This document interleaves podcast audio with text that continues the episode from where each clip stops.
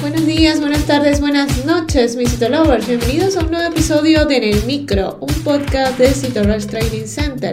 El primer podcast que trata temas de citopatología y marketing digital en salud.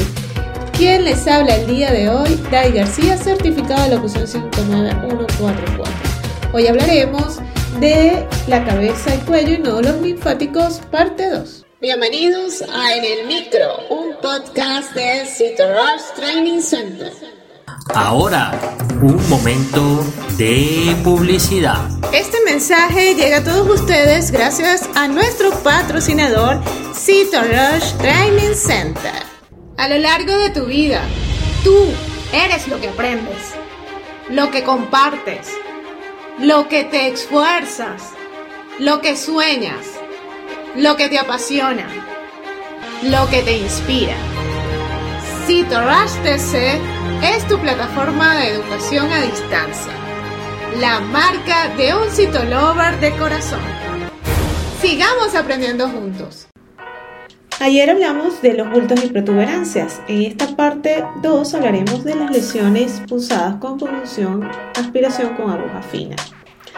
Si la PAF muestra una proliferación linfoide atípica, deberá realizarse un examen de citometría de flujo sobre la muestra.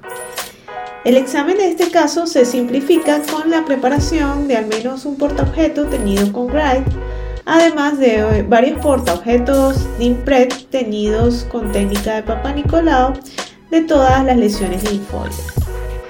Existen varias ayudas en lo que respecta a las lesiones linfoides y a la función o aspiración con aguja fina.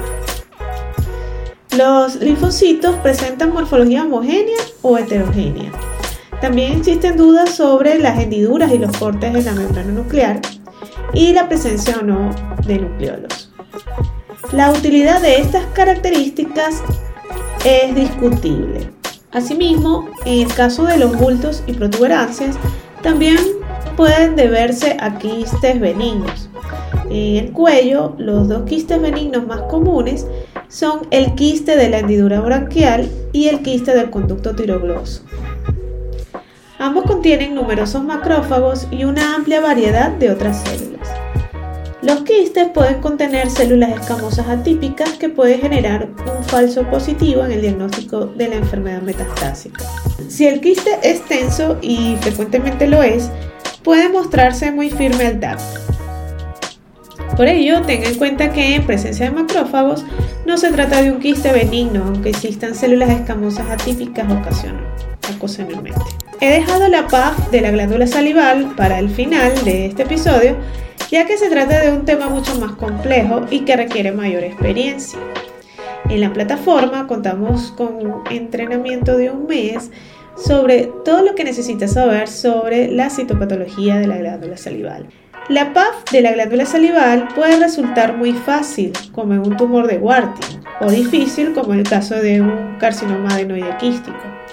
No obstante, para ser competente en esta área se necesita mucha experiencia y esta no puede adquirirse pues muy fácilmente. Más sin embargo, podemos ayudarte con nuestro entrenamiento totalmente online y en tu propio horario. Asimismo, vas a tener acceso 24/7 a tus clases y asesoría permanente con expertos, ¿ok? Que te ayuden a clarificar todos estos criterios. Asimismo, Existen varios puntos claves en la citología de glándula salival. En el caso de la parótida es el sitio favorito para la enfermedad metastásica, notablemente el carcinoma escamoso. Así pues, la PAF muestra únicamente un carcinoma escamoso bien diferenciado, casi siempre es metastásico en la parótida.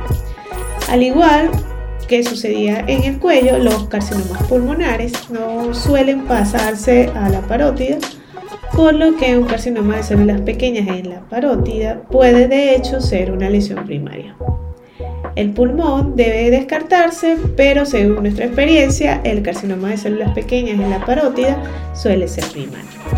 Y el melanoma maligno, conforme a su designación de gran imitador, puede complicar el diagnóstico de lesiones de parótida. Como por ejemplo, diremos que hemos tenido casos recientes de carcinoma parótido y de carcinoma mucoepidermoides presumiblemente primarios, que eran en realidad melanomas metastásicos malignos.